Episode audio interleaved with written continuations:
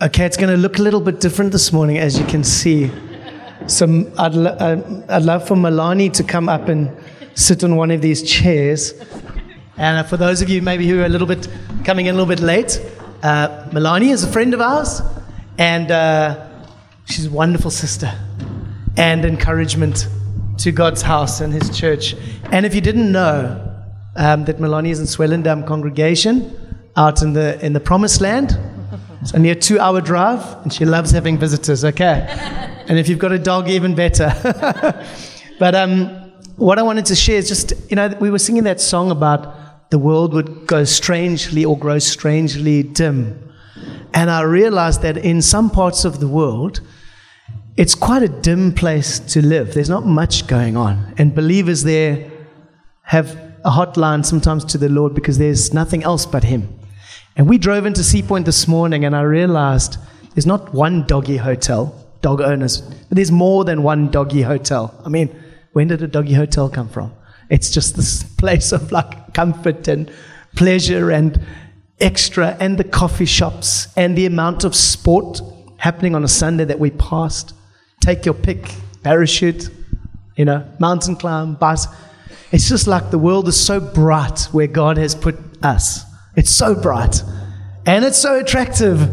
And yet He calls us always to, to make Him the only face that we seek, to make Him number one. He's, he wants us. And this morning He's, he's wanting to put us face to face. I believe He is.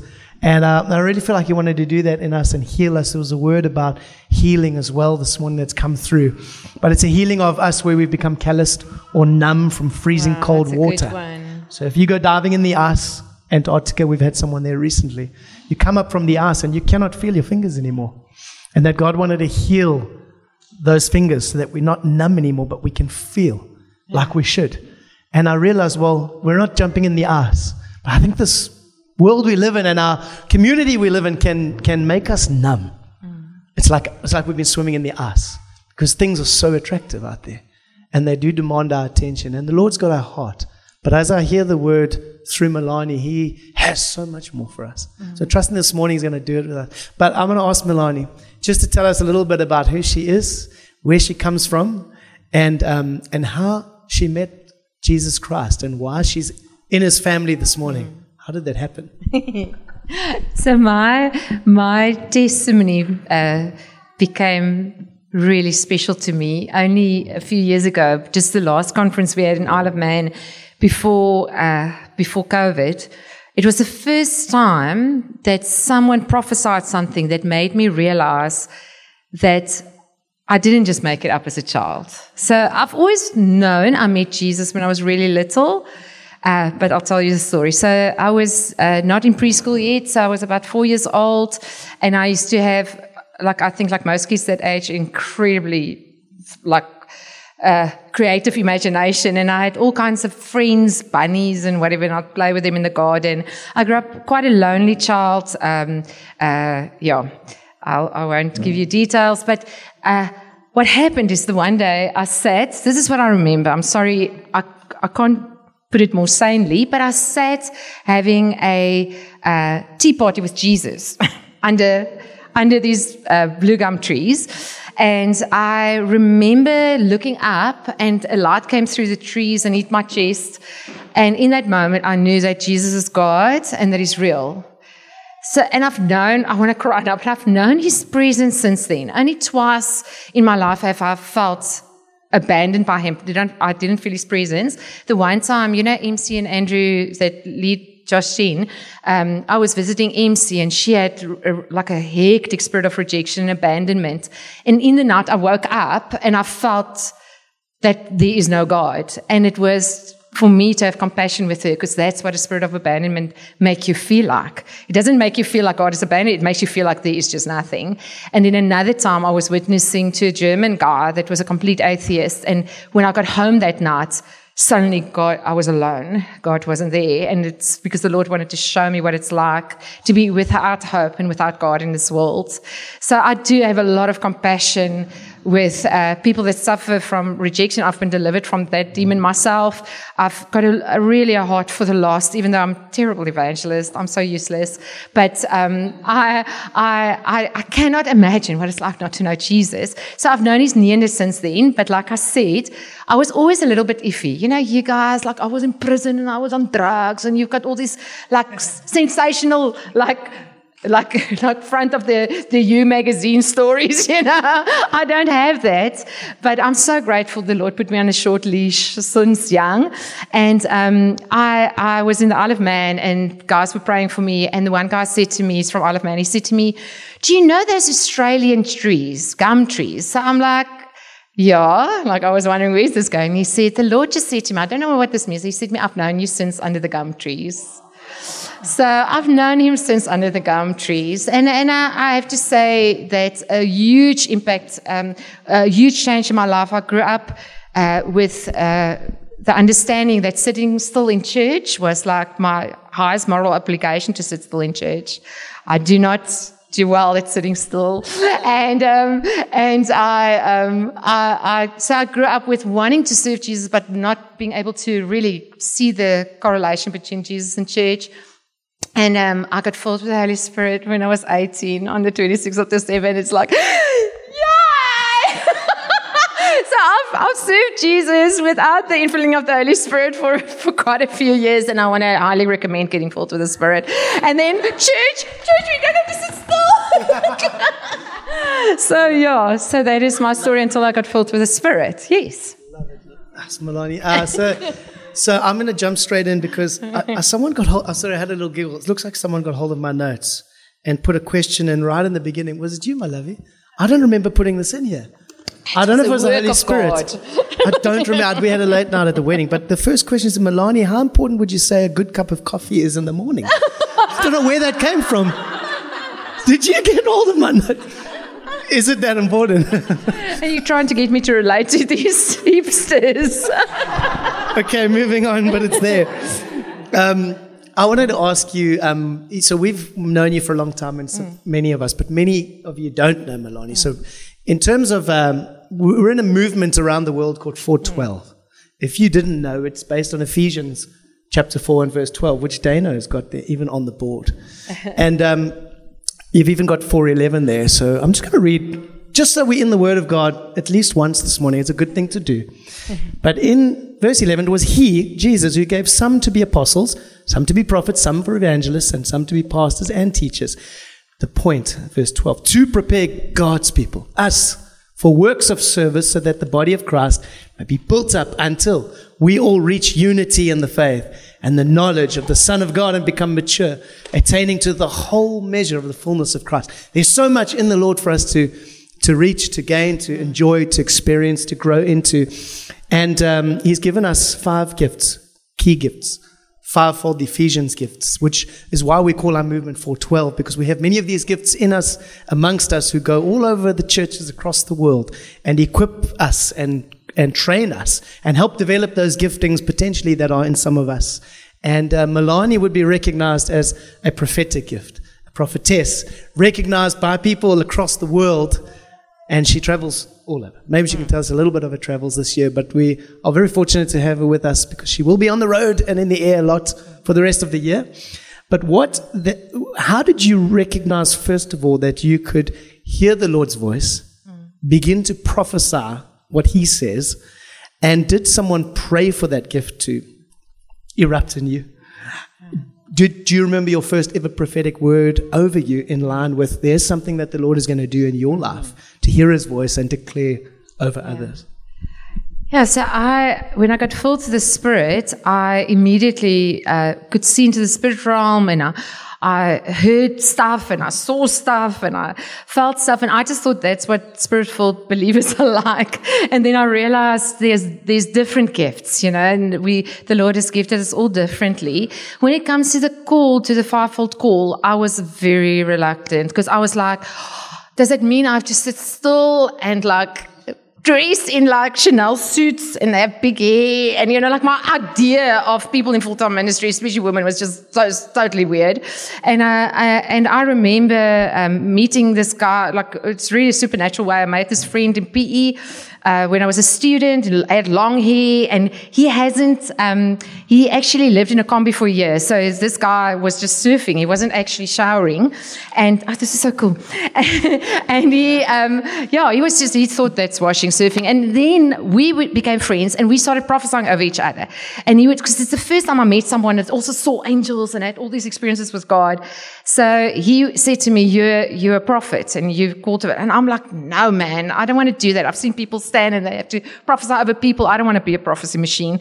And, uh, and I said to him, some call you evangelist, some call you a, um, a prophet, but the Lord is saying you're an apostle. What's that? And he goes, no, I don't know what that is. And seven years later, we planted Josh Gen. So that was Andrew Selley and uh, and uh, um, it was just it was just incredible to see how my whole idea of church changed as I guess, this apostolic grace that's on Andrew to really appreciate and see what God intended for church. And then with that, I mean, over the years, I'm super excited about the fivefold. I absolutely love it because the fivefold together ministering in and through the churches, building the church up. There's such a powerful thing of us coming together in that way. And the fivefold is not this person with a Chanel handbag and I don't know what nonsense. It is a friend of Jesus. That's, I think that's the day when I got excited about my call is that my main job is to be a friend of God. It's, it's to be a friend of Jesus. And then I hope for your sake that the prophet's reward that the Bible speak about is Jesus. Because there's really, what else do we want, you know? Um, and I've, I've, I've come to embrace and love my call also because it is in team, it is in submission, uh, more and more I realize that Satan's intent is to keep the fivefold separate, people with independent ministries traveling, thinking they're doing great things for God, but actually they're like rolling stones that roll through the, through the congregations and not necessarily do what we are called to do, and that's to bring us into maturity, into unity, to equip the saints, all those things. So I think it took me years to actually go, yes. Um, Kerry Southey, Australian prophetess, she prophesied over me and she said, You're going to be doing what I'm doing. And I was like, No, thanks. And then um, she, like, but she said some stuff that, was, that only God knew. And I was like, Whoa. And she said, You're going to travel. I'm like, I like South Africa. and uh, even Neil's saying, You know, I live in Swellendam. I'm there at most a week in a month. And um, yeah, so I travel three quarters of the time. And um, yeah, and I, and she said that, but I think what she did and how she lived, and I almost want to say the previous generation of um, prophetic people, I, I want to encourage you to throw yourself into local church. And then when the day comes where the Lord says, set apart for me this one and this one for that and that role, go for it. But there's there's a treasure that we've been entrusted with, and that's His bride. So I I love what I do, but it took me a long time to get the picture, the horror pictures out of my head that I don't want to live in. Melanie, thank you. That's that. You spoke about being filled with the Holy Spirit mm. eight, at 18. Um, what was that experience like for you? How did it happen? Yeah. Can you remember? of course, I remember. so I felt nothing, honestly. But I, luckily, the guys that prayed for me didn't make me expect to feel anything. They only gave me an expectation. They asked me if I have the boldness to be a witness. And I said, I don't. I love Jesus, but if I want to start speaking to, about him, I'll just cry. Like, I don't have the boldness to be a witness. And they said, when the Holy Spirit comes upon you, you'll be a witness. I'm like, okay. So they said, I must stay without food for a day. Like, you must know all these things were very new to me. Then they like read the whole of Acts and all of 1 Corinthians 12, 13, and 14. It's quite interesting because when I do prophetic equipping, those are the scriptures really that I go to. So I read all that. And then they said, and then before supper, I said, I'm going to die. We're like, how do I get full of the Spirit? And they said, no, we're going to lay hands on you. And when they laid hands on me, I spoke in tongues. I was the first person I ever heard speaking in tongues. I'm like, what's that? You know, like, um, and like I said, then went for supper and could just see things in people's hearts and heard the Lord saying stuff. And um, yeah, so it was a radical uh, thing for me that through, through, like, that ruined my world. Like, yeah. and um, and then also what we wanted to ask you, and um, it is a little bit in line with church planting, and Yeah. some many of us were part of uh, outreach congregation Mm-hmm. from City Bowl, planted, and others have been in church plants. They know how difficult it can be when you start small. Yeah. Now, maybe not everyone realizes that when God called Andrew and MC to plant Joshua Generation Church, they came from Port Elizabeth, and along with them was Melanie and Julie and Julie's son. So they were the original crew of which we now spawned seven odd thousand and over 600 churches across the world. Did you ever think that God would use you guys in that way when you were when you met? Were you at varsity when you guys met? How did that happen, and how did the call of God come over you to do such a crazy thing? So, I, um, like I said, um, when the day I met Andrew, asked me to pray with him on the beach every day. So that's how friendship started. And then he met MC, and like I had this sense of destiny with the two of them. I knew our, our lives are going to like the Lord using is going to use us together at some point. But I also felt a, a, a call to the nations. So I spent six years, six and a half years uh, as part of a mission organization, and during that time, like I just whenever I could get to PE, I would go visit them because I always had the sense. I mean, this I prophesied over Andrew. I said to him, one day you're going to plant a church, and I want to be part of your church planting team. And like I said, that took seven years, and he was sent out by church. I joined in, uh, and I laugh when people complain. You know, our church plants. They're like. You know, there's like, there's only like 88 of us. Our congregation is small. I'm like, you don't understand, you know. There were four of us and then the, like three months, after three months, there were 60 of us.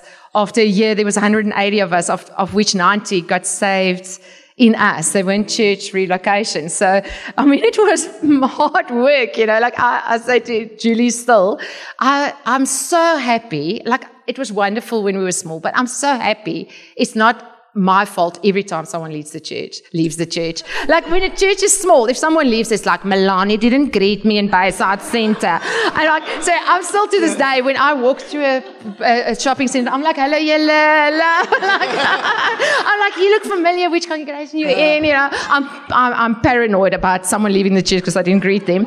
So, so early days also meant the practical thing of we were on duty every day. I laugh at home groups like we're on duty again. I'm like, what's wrong with your brain? I had this little Suzuki van and all the kids' kitschel furniture went into that. And, um, and then we get to the hall in table view and it stinks and like someone's still doing yoga and someone is still doing karate and we have to clean the place up and clean the toilets. And there's something about the, the, the all in of early days that, yeah, we, you knew I mean, if you're not there, like there's a big hole. And I, I think for you guys to keep reminding yourselves that you're missed when you're not here, that your service is not like there's 110 other people that can do it. Like if you give your all, then God can again multiply this, you know. We can might have a Greenpoint congregation again someday. so just to give you an idea, the congregation I'm part of, Swellendam, we planted elders out. So I've been there for six years. We planted out elders in Stillbay, in Worcester, and in uh, um, Bonnievale. We sent 40 guys to Bonnievale. Now Bonnievale's already planting in Robertson. Worcester is planting in De Doorns. Uh, we are planting an evening congregation. The workers are few and the harvest is plentiful. The harvest is plentiful, guys. Don't, don't take a break this time side of eternity. Very, very good. Be like Shoshana when you go on your cruise. Extend the kingdom. And and so coming back to um, the small crew, at the four of you in a lounge, five of you in a lounge. At what point? Uh, what point did you realize that God was going to do something beyond the the single congregation or the you know the planting hasn't always been. It was something that the Lord did. It wasn't always Yeah. the plan to, to to have multiple communities. No. So you were around when Julian and Chantel moved to Sea Point. Yeah. And that's that's fruit. We're fruit of that. Wow. So how did that happen? What was that like when it first began? Okay, we need to get out of our beautiful one family and grow. So, so just to encourage those of you that have messy people in your lives and discipling people, Chantal slept on my couch for a year. So um, she was, she and her boyfriend got saved together. They were going to get married. Then the one day the Lord said to me, just ask her why she wants to marry him. And I said, are you, are you marrying him because you're scared of him or because you love him? And she said, scared of him. And I said, okay, all marriage, wedding plans are off. she got baptized in the pool, my complex. And, um, yeah, they ended up being the guys that joined here and planted. And, um, yeah, so, so there's so much history, you know, like it's, it's just incredible. So one of the things I think we were maybe stupid enough to believe God. And I think from the start, we've had an absolute revelation that God loves to use the foolish things to stand the wise and the weak things to show off to the strong. And uh, we had this saying, we would like go, as people were adding stuff, we go, could this be God? It's got to be God. Because when we look at one another, it's like, it's definitely not us. And, um, and even Andrew, I mean, when we sat in that lounge, I remember saying, okay, Andrew, you did a church planting course. How did we plant a church? He goes, I don't know. we love, we're going to love God and love people. We didn't advertise. We didn't know nothing. And then also just as it started growing and that point where Andrew, where it was a wrestling in his heart, but we knew we want congregation where each person are known by name. That's what, what we see in scripture. And we don't ever want to be a preaching center. And, but it hurt, eh? So I was part of Sunningdale Evening for 17, 18 years. Um, and in the, everything else spawned from there. So every time we send someone out, we're like, oh, missing my friend, and it's not the same.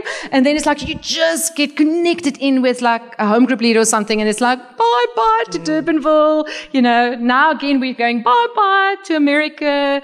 So so you guys are probably going to go bye bye to Israel, to Shoshana and, and Carl. So so it is just um, yeah, we love each other dearly while we're together, but we know that God has called us to a big world. And, um, and I, I, think something in our hearts will grow hard if we stop sacrificing for His sake. You know? So. And I can't remember your question, no, Neil. Great. I'm having too well. much fun here. your answers are, are doing better than my questions. Oh, That's really? what matters. but um, you had a heart for the nations always. Yes. Um, I remember some of your stories of just reaching neighbors yeah. as you went about in your complex yeah. with the children. and you reached yeah. the mom, and like there was always that that you'd mm. carried. So you have a heart for the nations. You've even been in some Middle East nations, some places many of us mm. wouldn't have gone. Um, having having laid a lot of things down to serve the small group and follow mm. these crazy friends into what God has broken open now. Mm. Now you've traveled a lot. How have you seen, you know, following God's pattern of the New Testament mm. through the local church, um, um, bringing to the apostles' feet yeah. dreams and visions and even our finance and going, yeah. well, I'm yours, Lord. And, yeah. I, and I submit my gifts, my talents, my time into this local household, God's way.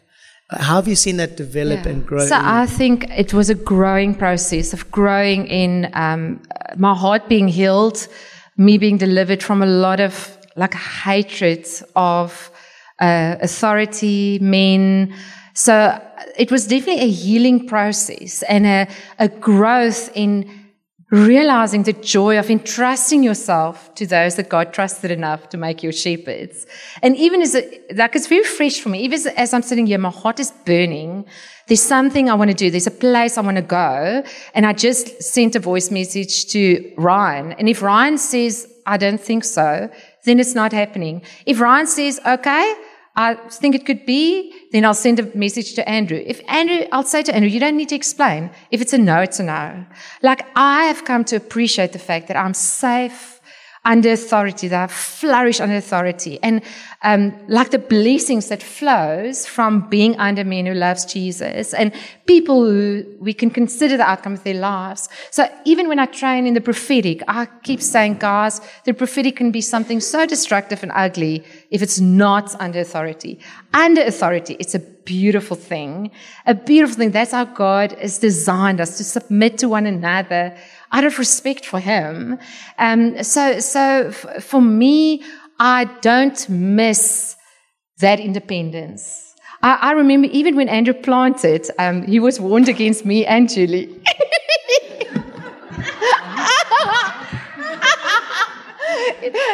Yeah. So he, so the guy said to him, I had an independent spirit. And I tell you, I did.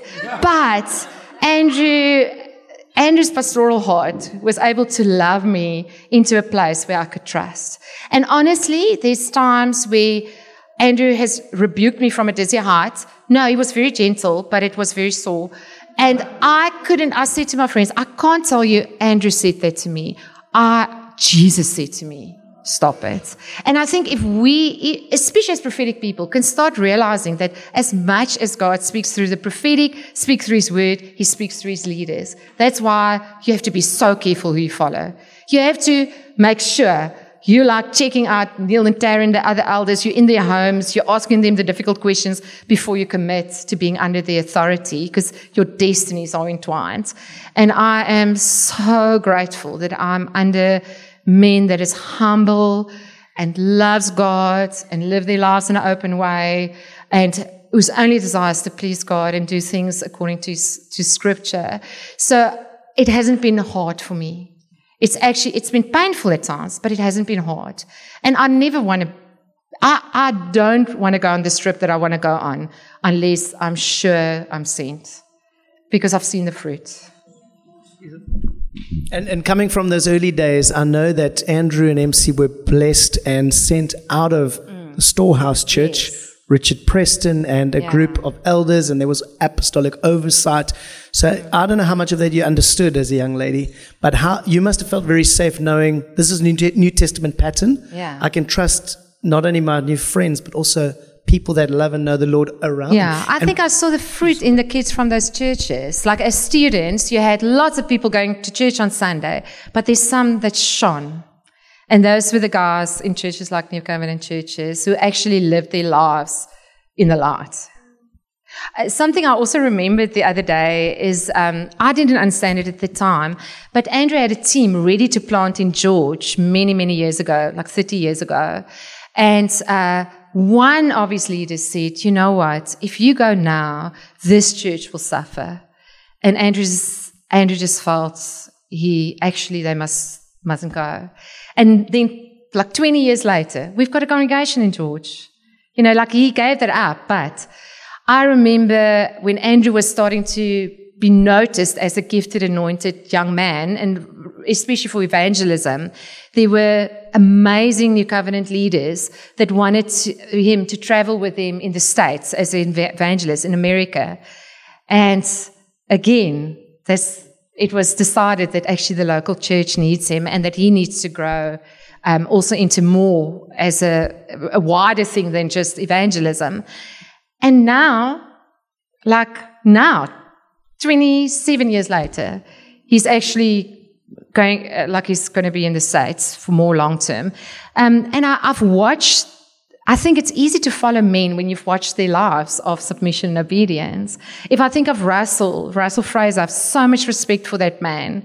The way that the way that he just backs Andrew, and the way that he corrects Andrew. You know, the way that those guys relate to one another. I, I, I'm very um, ADD. I'm sure you haven't noticed. And I didn't take my meds today because I'm funnier when I don't, when I'm not on it. But, um, but, um, but, but I um, tend to like, listen, hyper focus. I'm listening to Andrew speaking. We're a group of people, and then I go, but, but, but, and I'll sort of interrupt him, and then go, oh no, I just heard someone interrupt Andrew. Oh no, it was me. And then I'm like, so, um, so, so the one time we're sitting in a group of people, and Andrew's teaching something, and I just cut across him. I said, what about this scripture? And he had every right to go, be quiet, woman, like, or whatever. He just went, oh, yeah, you're right. Like, and I just thought in that moment, on my head, I wasn't right in the way I did it, but this is a man I can follow who is so correctable. And then afterwards, when we looked at the scripture again, we decided he was actually right and I was wrong. So, what a safe place. What a wonderful place to be in. Uh, you've, you've seen the, the church all over the world. So, mm. you've worked with men and women um, in different nations. And very often uh, we don't always see. Some of us have begun to travel this, uh, which is amazing. Mm. Um, at times you see churches in the world that are really battling or might look really small. Mm. Uh, and the first time we went on an outreach with Andrew before we had kids, we were in Oudtshoorn and it was very small. And yeah. Cliffy was handing over. And I remember the Friday night, Andrew preached and uh, there was hardly anybody there. But when we looked at him, he was preaching as if there were a hundred. And I thought, how do you was do that? That yeah, it was that camp. Were you there? You were there too. that made the same impression. You were there too. And I, blew my mind. And Gerrit and Maria were there. And anyway, and I remember thinking, I don't get this because I'm I'm quite despondent on the Friday night, and people came more and more over the weekend. And I remember the lesson was he pulled us aside and he said, "You always preach as if there's a hundred. You know, it's it's a faith it's a faith yes. step." And I, and I re, uh, that thought came to me now because I know that even when he goes to America, there's a church that was 500 is down to about 90. Um, and, and it can feel like this is going backward if you just hmm. look at numbers, but it's not. Um, but, but the heart is often with you guys traveling that you see churches flourishing, but you'll see hmm. some struggling. But hmm. the heart is always help the struggling people in God, help the struggling church, because if they get it and find health, evangelism flows and yeah. everything flows and suburbs change and cities mm. change and nation, nations change. Mm. So the heart of that is something that we want to always carry. How do you live in that? Because you're going to see amazing stories and you're going to see some times where maybe are despondent yeah. about what you see yeah. in that nation, in that church. So how do you stay positive about God's vehicle and his church?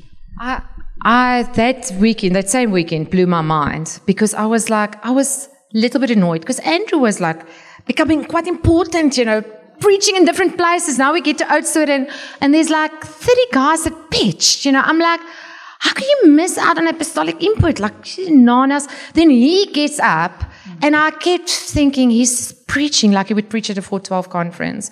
He is, um, he sees what God sees, you know. And now, today, that Oudtshoorn congregation is doing well. Another one actually that you mentioned, the American church over the years, like I could not believe that Andrew keeps going back to, to Heritage. I'm like, they don't want you. They've like voted out the guy that wants you. The guy that thought he wanted you has fallen to sin. Like, just let them do their thing the way they want to do their thing. But Andrew's heart for the church and for the nations that is really birthed out of his incredible love for Jesus. Eh?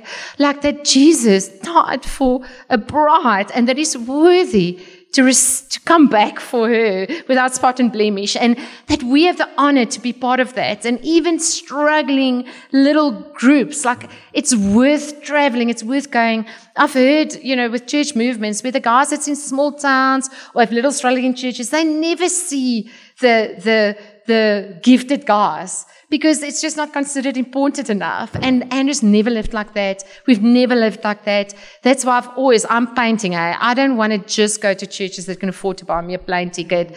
I, I want to go where there's that little group with faith.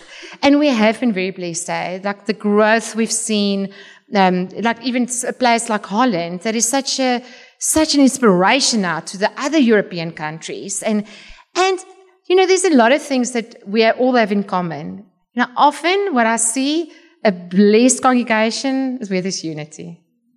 So a lot of what we do is actually just help come alongside people, sort out relational issues, align stuff with scripture, um, help them put their sights on Jesus and on what Jesus wants for his church. And, uh, yeah, and then often, like, sometimes it happens, like, like one of our European churches, have been struggling and struggling and struggling for years. And the unity came in some of the relationships. That Sunday, there were eight unbelievers at the service, which is huge for that country. Huge.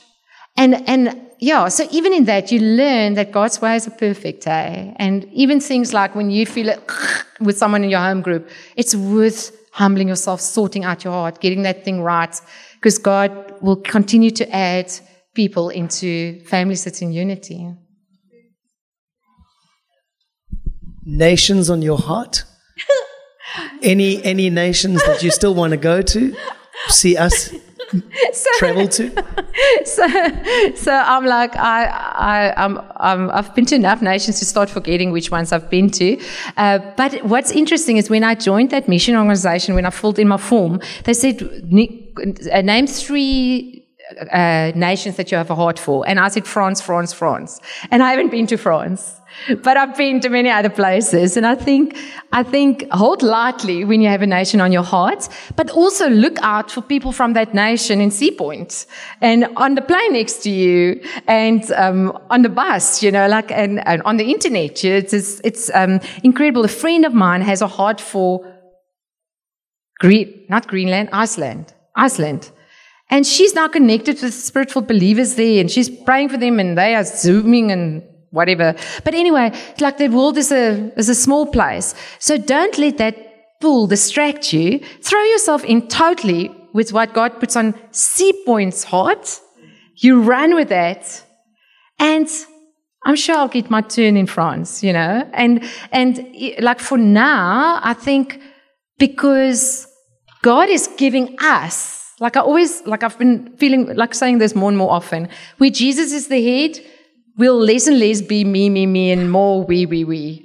And if I look at, I don't actually, in a way, care which nation is on my heart.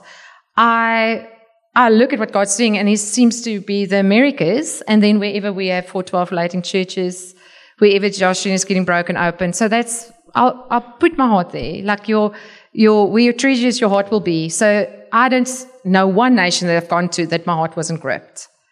And I've stopped making promises while I'm there, you know, because every time you go, God gives you a heart for that church. And I feel totally part of that congregation. And I, I, I think we need to take our, you know, our dreams and our stuff and just put them into the we with Christ as the head and just get busy with extending the kingdom. Mm. Uh, Melanie, not all of us are married with families yet yeah. here. And many would want to be. Some are quite happy to use their time for the kingdom, which is mm. beautiful. But many are on different uh, parts of their journey. You've used your time well. The Lord has got you single for now, mm. but you've used it so well for Him and His people, your family all over the world. What encouragement would you give those of us that are still single mm. and do you have five nights a week open. no, I'm teasing. But what would you say to us? So what Andrew always says, like, if you want to work for Jesus, stay single. If you want to become like Jesus, get married. Um, uh, so I, I think it's it was much harder for me to be single when all these amazing guys that's now leading our congregation stuff when they were my single friends. Like, you know, every week you got a crush on someone else and then one of the guys plays the guitar and you're like, oh, and then, then like you see how he's flourishing as a home group leader, like, oh, like, you know, um, so now all of my friends are middle aged and like, guys my age look so old to me, like it's terrible. And um, most of yeah, they're all married, you know. So so it's actually easier at my age to be single, to be quite honest. But I think one of the things is give yourself to families. Uh, I think when singles hang out too much, you get so like anal. Is that a is that a bad word? Um, you get so like, oh, why are we still single? And like, you know, and that guy looked at me and that girl, like whatever. So so as singles, I want to encourage you, use your time for the kingdom. Life is short. I promise you, like now I'm thinking I've got like a f- couple of decades left to serve Jesus and he's fetching me. Um, people ask me, do I feel called to be single? No. Like, obviously I am right now. like, it's not something I would have chosen for myself, but I love what God chose for me. I, if I could choose for myself, I would have kids and a home and make apple cider vinegar and feed my chickens, and I've got chickens, and I made apple cider vinegar the other day. Anyway, um, that, that would be what I would want. That's what I've desired since I was a little girl. And God gave me something else, but He gave me a hundred times what I've given up. Homes and mothers and fathers and brothers and sisters, and I don't know what's going to be in the age to come, plus persecution. Um, and what a glorious thing to live for Jesus. So whether you're married or single, because some people, they wait so long to get married. And as singles, I think that's one of the, maybe why I'm still single, but I said to the Lord, please, if, when I get married, let, let my husband and I be more effective for the kingdom together than we would have been if we stayed single. And for those of you that get married, hey, there's lots of distractions, as scriptures say. When you have kids, like, you, you probably have to put in more work and sacrifice to keep your eyes fixed on Jesus. Where for me as a single, I, I do have a lot of freedom. Um, but whether single or married, serve Him. Serve Him. He's worth it. Time is short. He's coming back for us soon. We can drop dead today. Oh. Beautiful. Yes. Thank you, Lord. And um, I, I, this was a Mark Pierce question. Yeah. Not a Mark Pierce joke, although they do come in the truckloads. But he, he had a question um, a wow moment, Melanie's greatest wow moment, where the Lord used you to speak prophetically over someone or a church that you just went, oh, Lord, you have surprised me here. This was incredible. Perhaps it turned a suburb around or a church around or, you know, it, maybe it changed a nation. My goodness. But where you were really surprised by the Lord's accuracy and how He used you in a special moment. Yeah, so, I I mean, I've got lots of stories, but I think the most special ones are actually pregnant women and babies I've prophesied over.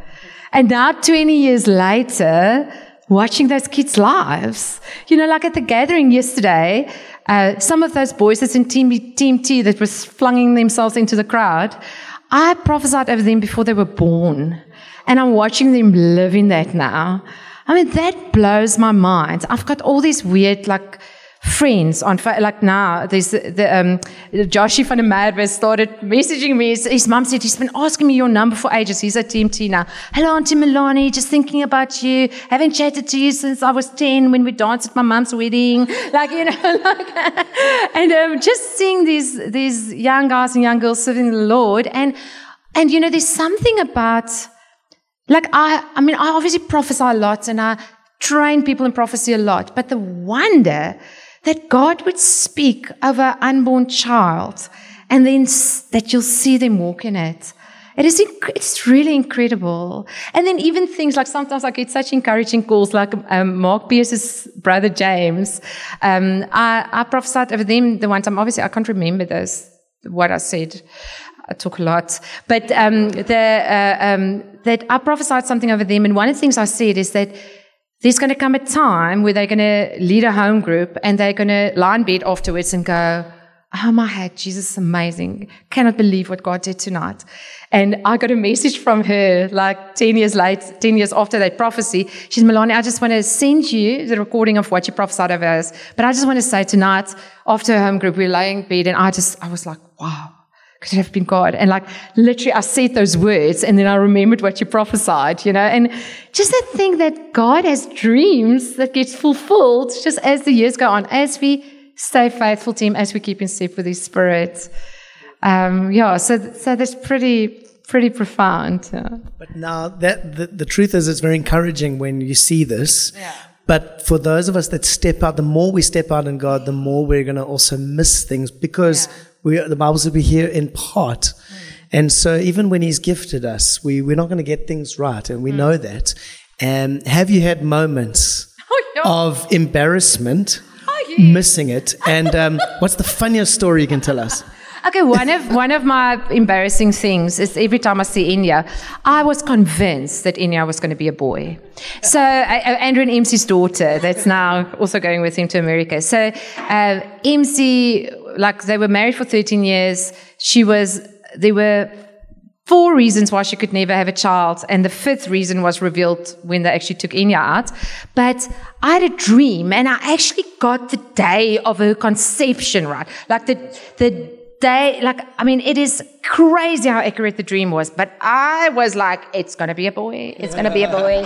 Um, so I want to tell you, no matter how prophetic you are, you can be so right so many times, and you can be so wrong. And that's why we always posture ourselves as ones who hear in parts and trust God for confirmation, trust God, and hold lightly the things that we are highly convinced of, because it is, it's, it's an art, it's not a science. Yeah. So that was one big one. Another really embarrassing one was um, when in the beginning of the Durbanville plant, uh, they were in a venue that were way too small. They were in a room and it was just people and demons manifesting, people falling over, whatever. And I was trying to prophesy over people and I prophesied over this one guy and girl and I prophesied about their marriage and I prophesied about her and him and whatever. And only years later, she was on an outreach with me in Brazil and she told me that I prophesied over her and her brother. so I'm like, I'm like, why didn't you me? Why didn't you go uh, uh, like a, she goes, no, no, no, you were going like a Boeing, and what you said to me was true for me. What you said to him was true for him, and what you said about our marriage was true for my husband and I. So, so that was the Eliasov. So have you heard that story? That was Morgan, Mark and. But years later, she told me. So I'm sure I've done plenty of stuff like that. Um, and and I and I I mean I hear people that really believe they are sure. So I always say. I've been unsure and I was right, and I've been sure and I was wrong. So, so just remember that. Even if you grow in the prophetic, you're not God, and every word you say is not God. And we we prophesy through our grids. So also as our doctrine becomes more healthy, as we sort out our little pet hates and pet loves, uh, more and more there will be accuracy. But you know, Gary Southey is one of the most accurate prophets that's been is like traveled South Africa, and she um, prophesied of a friend of mine, and where she was saying she sees her playing basketball and whatever, and she's in netball. She's a, um, a professional netball player, and I'm like, if Gary Southey could interpret netball as baseball, then uh, not baseball. What's it? Basketball. Basketball. Yeah. So, yeah. so yeah, just just stay humble. Very good.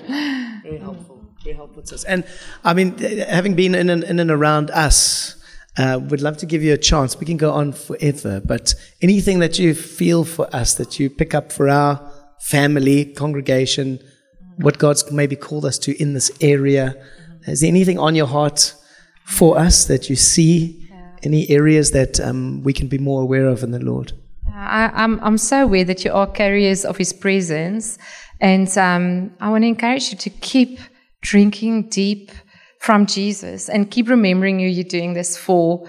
Um, keep giving out of that place of being full of Him. Uh, I've heard you guys are having often having like just times of waiting on Him and stuff, and you you can't go wrong seeking Him, finding Him, and then sharing Him. Uh, I, I think one of the one of the words the Lord has given me for the churches this year, and it's for you too, is there's um, a thief that's come to steal, but you have a helper.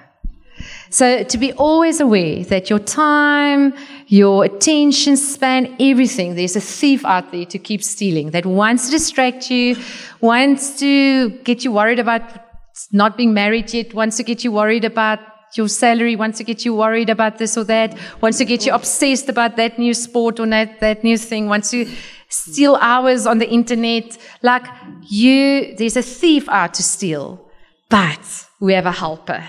And um, if we can rely on the Holy Spirit, keep in step with Him, we can't go wrong. Whether we put our hands to just the daily things of working for a living or um, loving our families well, or that, do not do not forget that you have a helper. Uh, and I really believe, I mean, I've had to learn over the years that I'm terrible at administrative stuff or whatever. And to say, Lord, I'm about to go to the bank now with my little forms and stuff. Help me, Holy Spirit. Whether it's speaking to an unbeliever, help me, Holy Spirit. Whether it's meeting with a friend that needs encouragement, help me, Holy Spirit. And um, if we live as those who know our helper, then the thief will have very little chance to steal. And um, so, Melanie, if you have one prayer request from us that we can pray and carry you for the year ahead, your travels, what would, how could we share your burden as congregation? What could we, even would lovely to pray over you and pray with you just before, because we may not see you for a while. But what would be highest on your prayer prayer requests? I I don't have what it takes to do everything I have to do this year. I don't have the mental capacity. I don't have the physical strength. I I don't have the I don't have it. Only thing I have is what he gives me. And I I have such a desire this year to more than ever live in the moment, just receive new mercies every morning. Um, just trust him for whatever that congregation needs through me. Um, and I, I don't want to live too far ahead. So I'm, I'm pretty much booked up a year ahead and it can, it can make me go, oh, my head, to, I shouldn't have committed to that or should have done that. Or, yeah, it's not a, it's a weird life I live. It's, it's an incredible privilege living in people's homes, but it's also stressful. I often um, get very homesick, love my own space, love home. So, so I, I'm not, I'm not cut out for this, and yet he's called me to this. And I, I'm one of those people that's convinced the things he's asked of me is because he knows I know I can't do it. So I, even with the changes in Josh and stuff, I really, when they prayed for us yesterday at the gathering, I was standing there going, I'm so weak, I'm so weak, I'm so weak. I need your anointing. So if you guys could pray for me for fresh anointing and just an ability to to be faithful every day with what God puts in front of me instead of getting anxious about the day after, you know. Please. I was going to ask if, if you wanted to pray for us. Yeah. I, I, I just want to share words that I, um, the Lord spoke to me in Joburg, and when I brought it, I, I was like, I was almost like I was beside myself because I just, I, I, it was such a revelation. But I, I believe the Lord wants to remind us that we were born for such a time as this, that the, the, that we're all here in this place because He has planned it since before the earth was made, kind of thing. And um, that we're in an interesting time in the world's history. We're in a time between times. So, uh, for those of you that like, like know, the time of the Gentiles, were the time where the Gentile nations could come in, and and um, the Jewish people have been veiled. And I believe we live in a time like never before, where we're in a time between two times, where the Gentile nations are still their hearts are still open. Don't believe that Europe is closed to us. Don't believe that people don't want to hear anymore. There is people whose hearts are still open. We gotta keep sharing the gospel. We're in a time where there's still time for ears to hear and for hearts to perceive. Um, and as much as I'm, like some of you might be very skilled evangelists, I'm not. But all I know is, is that the harvest is plentiful and the workers are few, and we're alive in a time such as this. So I want to pray that over you, Lord, and this your your your lights, Lord. These people that's full of your Holy Spirit, full of the oil of the Spirit. These these virgins who's keeping their lamps full, who's ready for your return, Lord. May they let their light shine, God. May they let their light shine, God. I pray that you'll direct their steps, Lord, to their neighbors, to to their loved ones, to family members that they haven't actually for a while knocked on their door, God. I pray that you'll use them to share the good news that our Savior has come, that our Savior has come, that our King is a resurrected King, that Jesus save, that you have come and that your heart is for every nation and for every individual.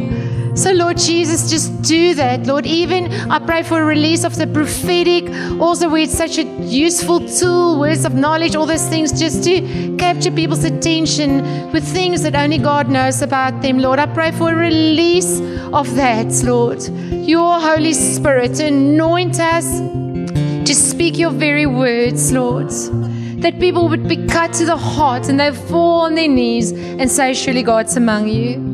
I pray for that, Lord.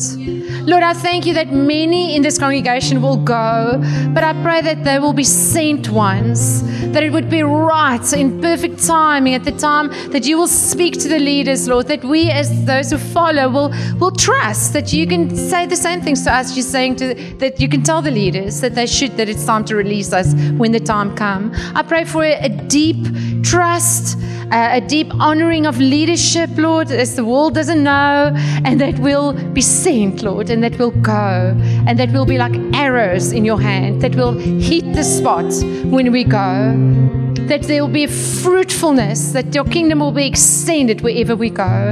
In Jesus' name.